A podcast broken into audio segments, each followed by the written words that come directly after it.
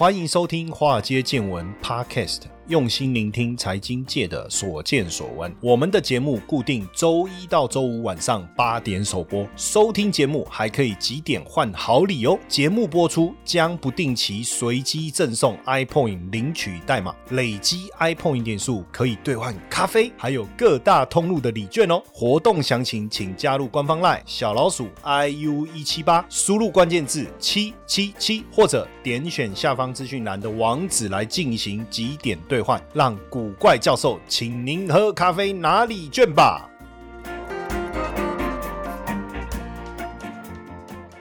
股票市场千奇百怪，见怪不怪。大家好，我是古怪教授谢承彦。呃，我们现在都在谈景气嘛，我们在谈景气落地，在谈呃经济景气的一个循环。然后大家就在讲，因为很很很很很清楚哦，我们都知道，就是说今年受到俄乌战争的影响哦，然后包括中国大陆的清零的一个政策，然后再加上通膨不断的延烧，然后升息所带来的消费力道。紧缩这样的一个现象，大家就担心说明年会陷入这个衰退。哦，或者是说，我们从一些统计的数字来看，经济数据来看，不管你是从这个 PMI 或是一些景气领先指标来看，确实哦，像欧洲几个国家也都陷入衰退。那像台湾呢？台湾如果你去看景气灯号，当然我们景气灯号我们在看的时候，它并不是说哦灯号往下分数往下就叫衰退。我们对于衰退的定义可能是黄蓝灯，或者是说更正确的讲是蓝灯。那因为去年十。月哦，我们的景气灯号出现红灯。那十一月。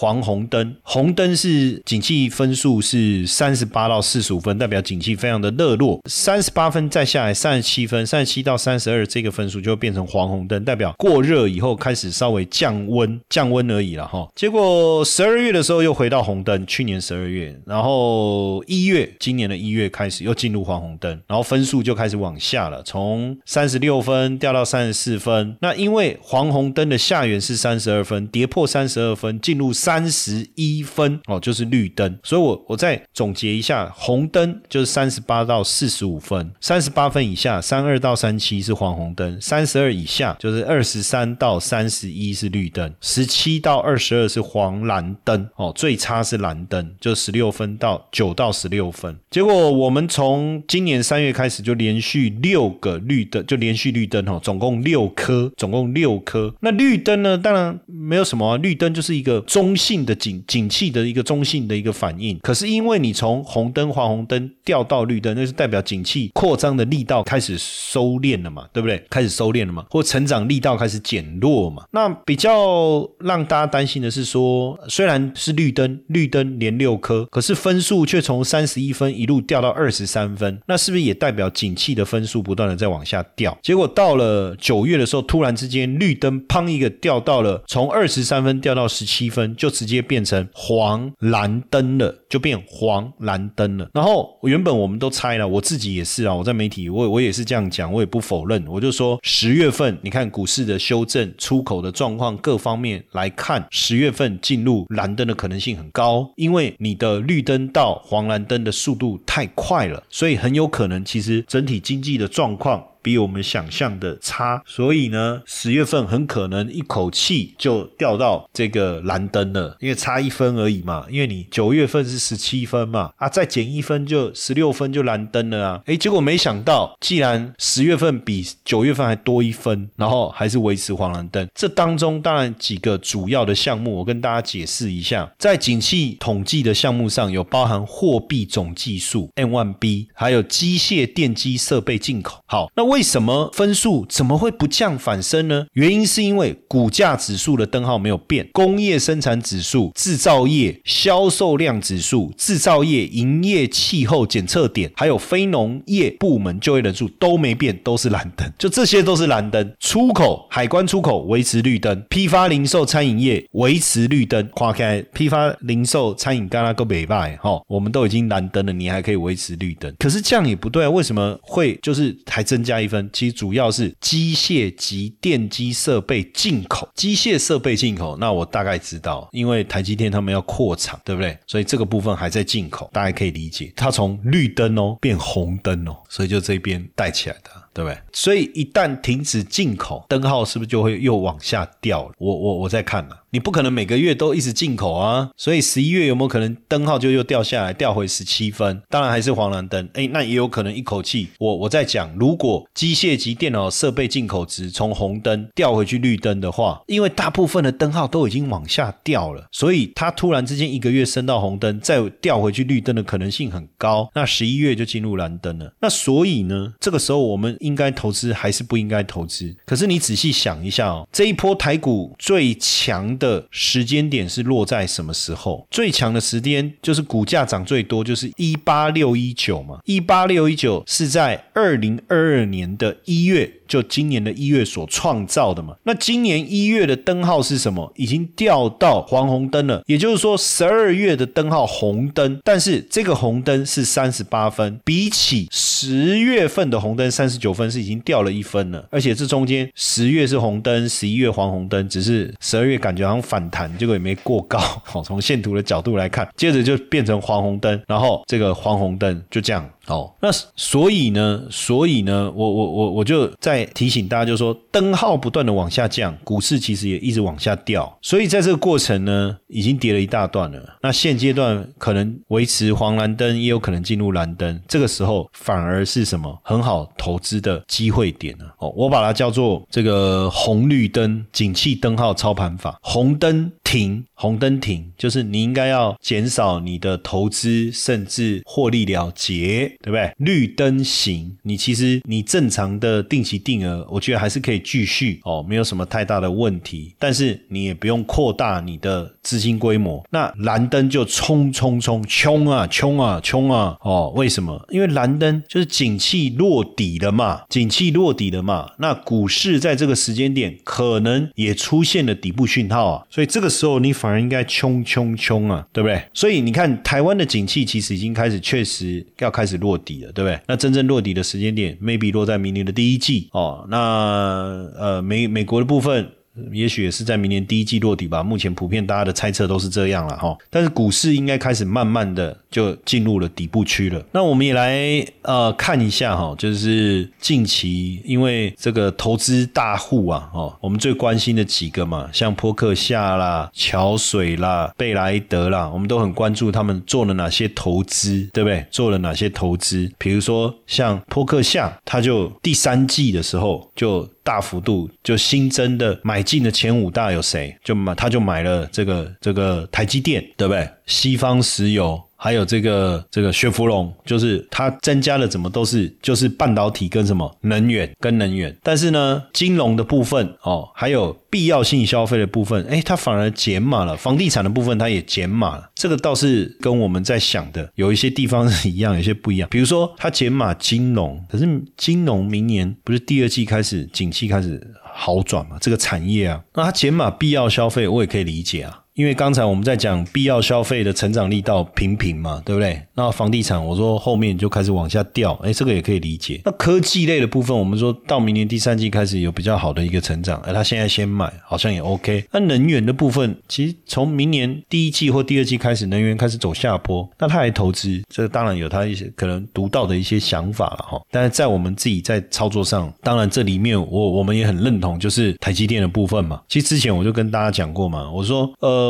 台积电，我说四百五，我我怎么评估？今年赚三十八块，明年赚三十六块好了，给你衰退，后年赚四十块。那我不要管今年的获利，我就讲明年的。明年的获利如果是三十六，三十六块，对不对？三十六块，那你要给他几倍的本一比？十倍本一比，那就是三百六十块，对不对？十五倍本一比，那不得了啊，那不得了。那就是大概五百一十块钱，但因为之前我用的获利的估算是比较保守，我认为大概三百块，我用三十块，然后十五倍本一笔，那也在四百五啊。所以其实之前我一直认为，只要跌破四百五，其实就是很好的买进点。但它后后面。跌破四百五又一路跌嘛，跌到三百七嘛。可是不管你用什么角度去评估，坦白说啦，哦，跌破四百的台积电真的是很迷人。我觉得这个也是呃，巴菲特会出手买进台积电一个非常重要的原因。所以现阶段如果你要进场买美股，是不是一种一个抄底？哦，我们讲抄底啊。抄底，就是说你逢低去买股票。当然，抄底有可能摸摸鱼摸到大白鲨嘛，对不对？炒股炒成了股东嘛，对不对？然后这个谈个恋爱谈成了老公嘛，是不是这样？这确确实有可能啊，就不就本来只是想抄底，就最后套了。但是我们只我我今天我们要谈这个，就是说我我们去透过观察这些大的这些这些基金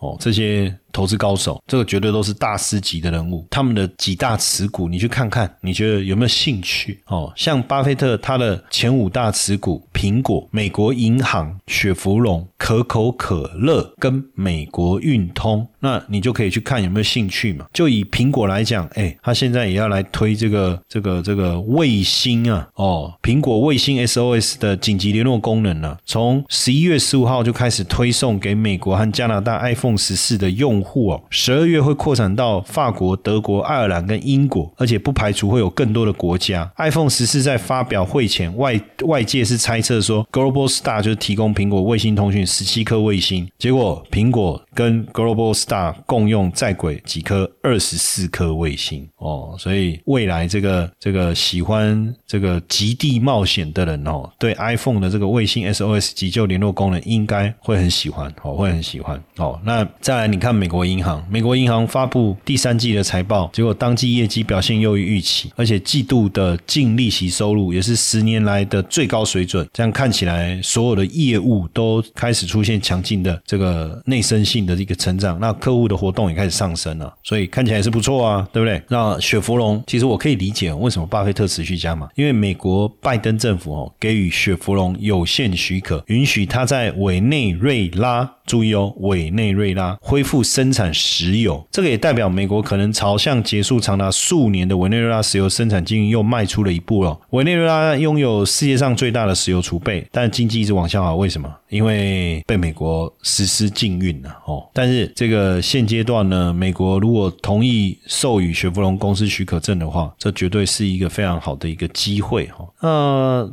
在巴菲特前五大持股当中，还有可口可乐啊。那可口可乐真的就是它的大品牌，就拥有这个产品涨价的能力，所以也能够有效的转嫁通货的压力了哈。在这种不明朗的情况下，还是有它的这个独特性。那讲到这个美国运通啊，因为接下来哦，大家认为就是说整个旅游会开始这个增加了哦，所以也会刺激这个美国运通旅游回温啊，也会助长美国运通的消费的一个需求。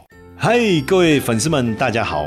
哎，我即将开办一门六周高效学习美股策略的课程，不管你是美股新手还是投资小白，都很适合来上课哦。课程正在火速筹备中，十二月中我会先开一堂免费试听直播课，仅此一场。错过可惜。如果想赶快卡位，加入官方 LINE 小老鼠 iu 一七八，输入关键字六 us 或点击资讯栏连接卡位。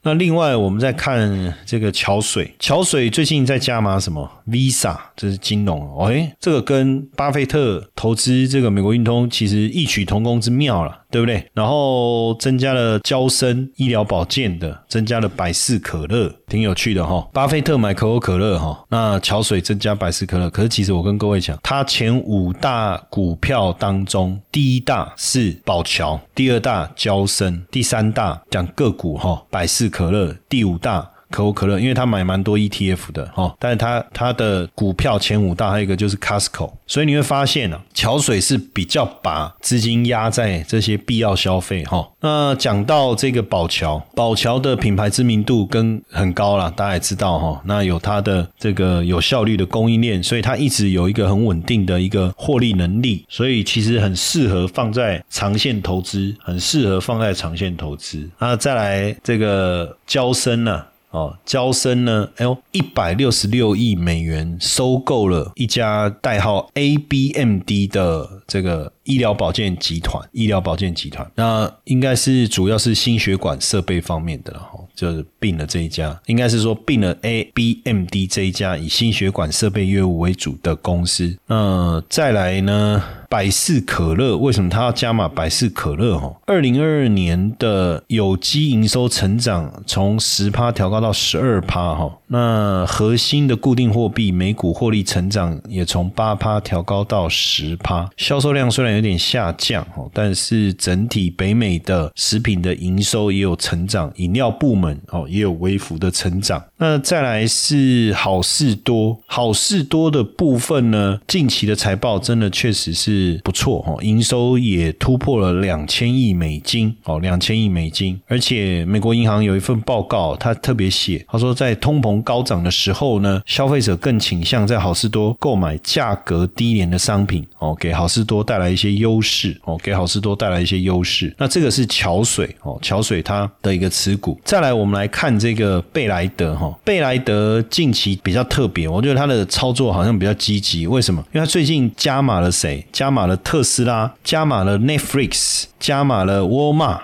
也有加码能源股了哈，还有一一个是医疗保健的股票，但它减其实有跨博呢，它减码微软、NVIDIA。Intel、Google 跟 Meta，那他又加码特斯拉、Netflix，所以他加码的可能是电动车跟串流吧。那他目前前五大持股就苹果、微软、亚马逊，但是刚才诶亚马逊它加减码可没哦，这不是在它加减码的前前五大了哈。然后特斯拉，特斯拉现在已经跑到它持股的第四大，还有 Google，但是 Google 它是减码的哈。那当然微软的部分哦，微软广告的收入还是不错哦，年收入大概在一百亿美金哦。那现在广告业业务预计明年应该会再持续扩大，哦，超过两百亿美元的规模，会成为全球第六大数位广告版面的销售平台。那微软用在广告业务的部分，包括 Bing Search、Xbox、MSN 啊，还有 AT&T 接收的 Sender 技术资产哦。那另外，这微软之外，亚马逊它持股刚刚当中也有亚马逊哦。亚马逊目前利用这个在包裹处理上哦，哎，平均每天是一千三百万个哈。那开始进入机器人时代哦，它这个拣货机器人哦，拣货机器人有办法利用这个电脑视觉跟 AI 的技术哦，AI 的技术来处理这些物流。那亚马逊现在成为全球最大的私人雇主之一啊，员工人数也超过一百六十万。那现在它开始增加机器人哦，包括包装机器人、搬运机器人跟送货机器人。那这个会不会也是它近期大裁员的一个主要因素了哈？那再来特斯拉，大家。可以看到，近期就是说，华尔街还是看好特斯拉的交车的数量哦，交车的数量。那虽然说目前中国的电动车的价格下跌，可能影响特斯拉整体的获利哦。不过预期特斯拉的营业获利还还是能够持续增长哦。这个是贝莱德的持股哈。那其中还有一档是 Google 哦。那 Google 当然主要是 YouTube 哦，它的影音巨播 YouTube 开始引进购物功能哦，加强加强了它的电子商。商务，而且 YouTube 也在设计新的佣金计划哦，付费给透过影片连接销售产品的网红哦，希望就是不要让内容创作者啊去投效他的竞争对手啊，这也是一个不错的一个方式哈，一不错的一个方式。那 YouTube 的 Shopping 就是我们刚才讲它的电商哦，它会有两个前导计划，一个是联盟行销，一个是内容创作者来做销售分红哦，来做销售分红。再来，我们来看一下这个啊。索罗斯。哦，索罗斯的持股哈，索罗斯算是在操作上比较积极的避险基金哦，操作上比较积极，他其实有点爱恨分明的那种感觉哈，所以有时候往往我其实反而会比较去关注他在做什么，因为他的趋势性比较强。那这一次他最近加码那哎，他去加码房地产信托的哦，然后有医疗保健的资讯科技的这些了哈。那另外呢，他调节的主要是有。房地产的啦，原物料的啦，哦，医疗保健等等，哦，医疗保健等等。但它的前十大持股当中，前五大，哈，前五大包括 Rivian 电动车的，大家应该知道 Rivian，哦，还有这个医疗保健的 Biohaven，哦，还有房地产杜克 Reality，然后它也有亚马逊，这是它的第四大持股，哈，再来是这个 Doctor Holton 是它的第五大持股，哈。那亚马逊的部分，哈，因为呃，应该说 Rivian 的部分了，哈，今年。七月啊，Rivian 这个电动车这个上市哈，投包裹哈，向美国客户，就是亚马逊运用 Rivian 的这个电动车，哦向美国客户递送了五百万个包裹，等于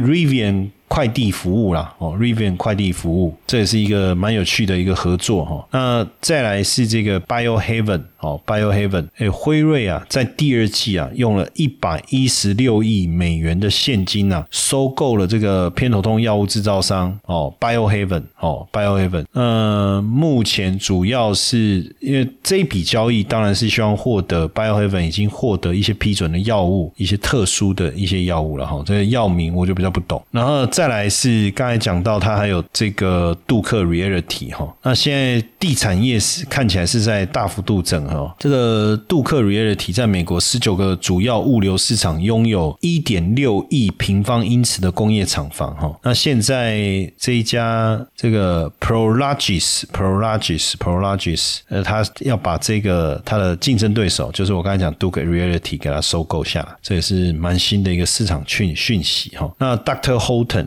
哦。Doctor Holton 这个是其中一个持股哈，那这个住房需求跟这个，因为它它是一个建商啦，那因为利率的上扬，房贷负担能力的增强，所以导致了这个住房的供应在下滑，所以后面不晓得就是索罗斯会不会，因为这是他前五大持股了哈，不晓得他会不会开始出现比较大幅度的减码哈，我们再来看一下，那再来最后来看一下像素资本哦，看一下像。素资本，像素资本最近也确实加码的，也是跟石油天然气相关哦。那它它前五大持股股当中，都是跟能源啊、公用事业比较有关哦，所以蛮特别。你就会发现每一个操作的思维都不太一样哦，稍微都不太一样。它第一个持有是 Tom 啊，这个能源公司哦，呃，主要当然是受惠俄乌战争嘛，哈，受惠俄乌战争。那包括页岩油的巨头哈，切萨皮克能源哈，切萨皮克能源它也也有投啊，这个像。素资本也有投，我觉得它真的是比较专注在现在的市场趋势啊。哈，那另外一个是 Vistra，Vistra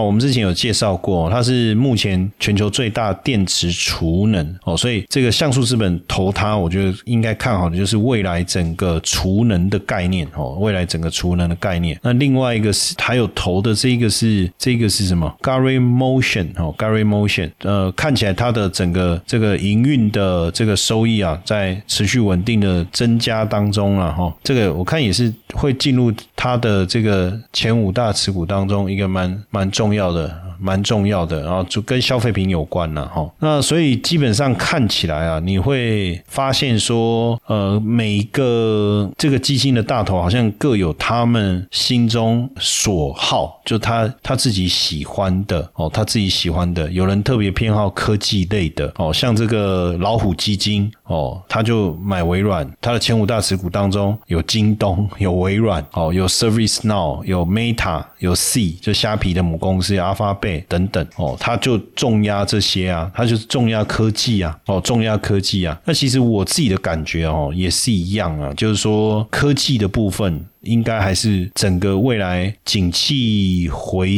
从谷底回升以后比较重要的投资方向啊。那你说要真的压对哪一个，我觉得也蛮困难的。说实在的哦，所以我自己的做法是什么？我我我就是以科技指数为主，像我就以这个 QQQ 为主要的。当然你也可以以 S M P 五百为主啊，但是往往。股价反弹力道比较强的，就是在跌升的那个族群嘛，所以像我自己，我就会比较偏好 QQQ 这样的一个投资的一个方向哦。所以呃，或许景气明年第一季会落底，那我们也帮各位做了一个整理，好让大家知道说景气落底的这个顺序。哦，但随着景气逐步落底以后，呃，美股应该就会出现很好的机会。当然，这个机会掌握住了，是一个很好的机会。当然，错过了也没什么哦，错过了也没什么。当然，有人会怕说，现在去抄底，会不会又去等于在接掉下来刀子，对不对？反弹过后又跌，那是不是又接错了，反而变成命运的捉弄？那我觉得是这样啊，就是说，投资本来就是需要承受一些风险跟一些未知数，那你怎么？怎么样在这当中拿捏好哦，适当的一个比例哦，做做好资产的布局，我觉得问题就不太大。你当然，你又说所有的资金重压在一个变数相当大的一个资产上面，就比较不适合。但是你说一部分放在这个美股哦，一部分可能放在高收益债券，一部分可能放在美金哦，做这样的一个布局，我就觉得基本上你就不太需要去担心可能来的大幅再一次，如果又出现一个大幅度的变化的时候哦，我觉得也应该也不至于有什么太大的问题。那当然，如果你过去都没有接触过美股哦，那你也想要开始来学习美股，我觉得现在一个好机会，因为这一次我规划了一个六周高效学习美股策略的课程。不过因为这个课程还在策划当中，所以我们会先做这个直播的试听哦。直播的试听呢，预计是在十二月中。哦，可能在平日的晚上，好，或者是在周末周末的晚上，哦，让大家比较有充裕的时间一起来参与。那这一场直播试听，因为只有一场。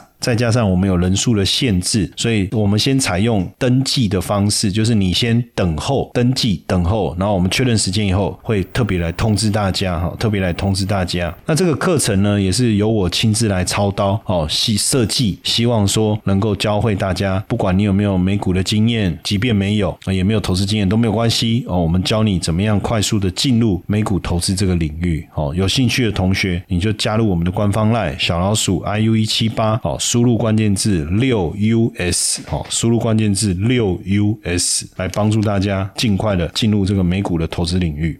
来享受一场高质量的交流会吧，一同喝好酒，深聊投资，品尝浓郁巧克力，两个半小时的精彩内容，和大家分享存钱不如存币的高收益心法，投资威士忌年赚十五趴的秘密，威士忌品酒会早鸟优惠开放中，报名限额十位，先抢先赢，点选资讯栏网址或加入 lioa 小老鼠 iu 一七八，输入关键字 WS。立刻报名。